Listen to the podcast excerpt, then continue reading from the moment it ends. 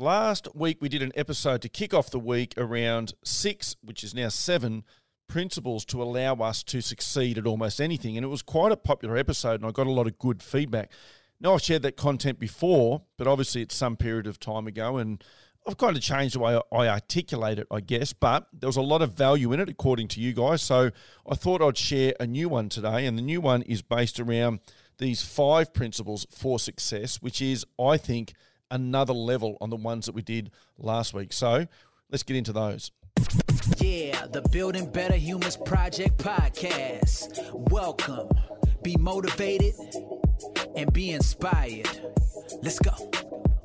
Hey team, Glenn Azar here. Welcome you back to the Building Better Humans Project podcast. Now, before we get into these five success principles, get over and rate the show and then comment preferably five stars, and then comment about what you like about the show.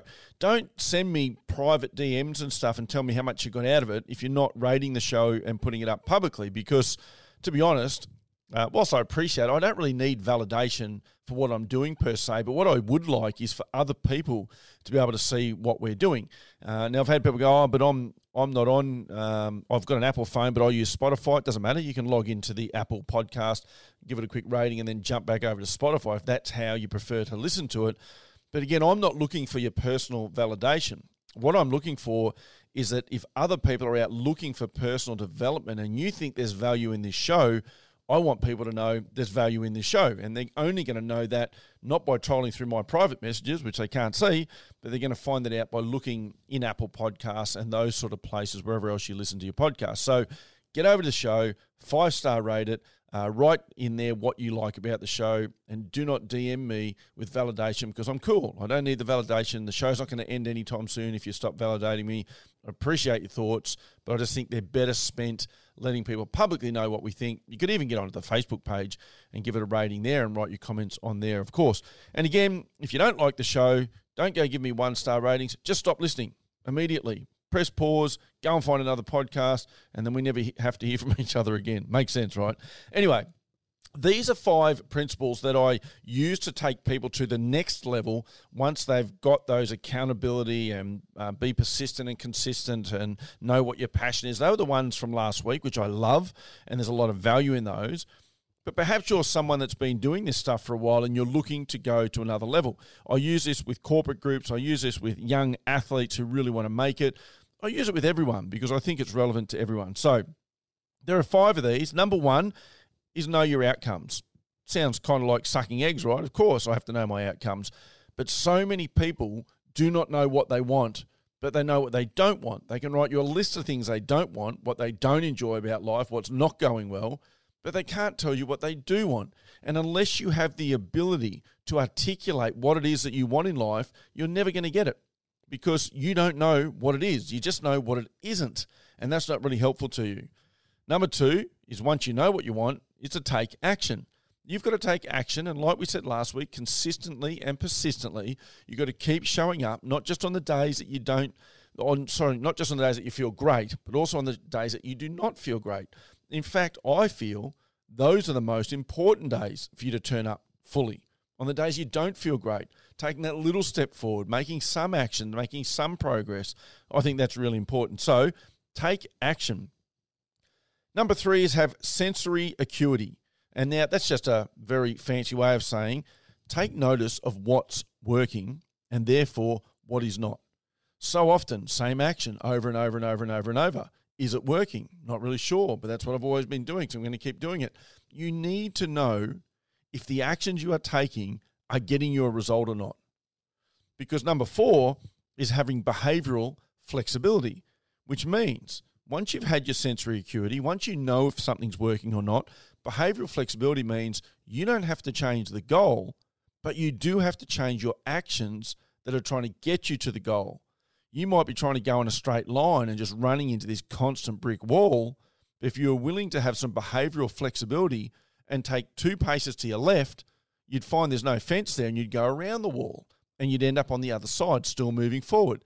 And that's a much better way of doing things than just constantly banging your head into the wall. Again, the goal doesn't have to change, but the way you get to it might change. And that's where you've got to be very flexible in your behavior.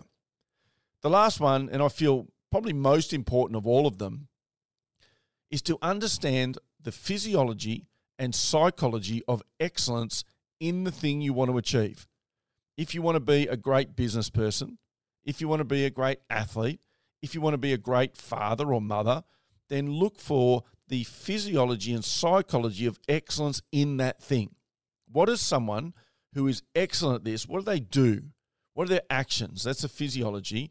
And psychology, how do they think about things? Where's their mental plane and how do they grow?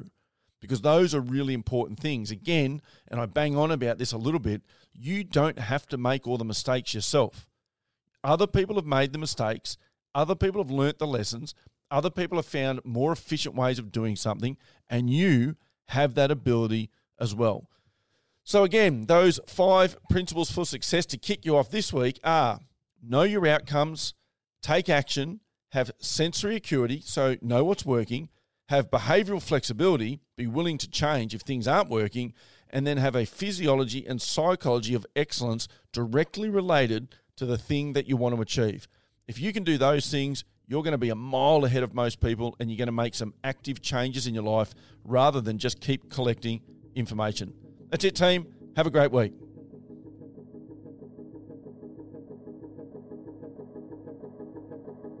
Thanks for listening to this episode of the Building Better Humans podcast with your host, Glenn Azar. For feedback, to stay up to date, or go back and find an old episode, head over to 180.net.au. Yeah, the Building Better Humans Project podcast. Let's go. Book now and pay later with Adventure Professionals interest free adventures.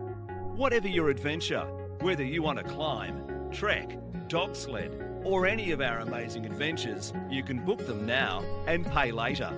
There's no more waiting around. Our interest free adventure offer is a quick and easy process. You will usually have confirmation within 24 hours. Then it's time to get your passport ready because you'll be on your way. Don't break your bank for your next adventure. Keep control of your cash flow. Life's too short not to take that holiday and enjoy that adventure. Contact us and let us help you out. Info at adventureprofessionals.com.au. At Adventure Professionals, we put the world at your feet.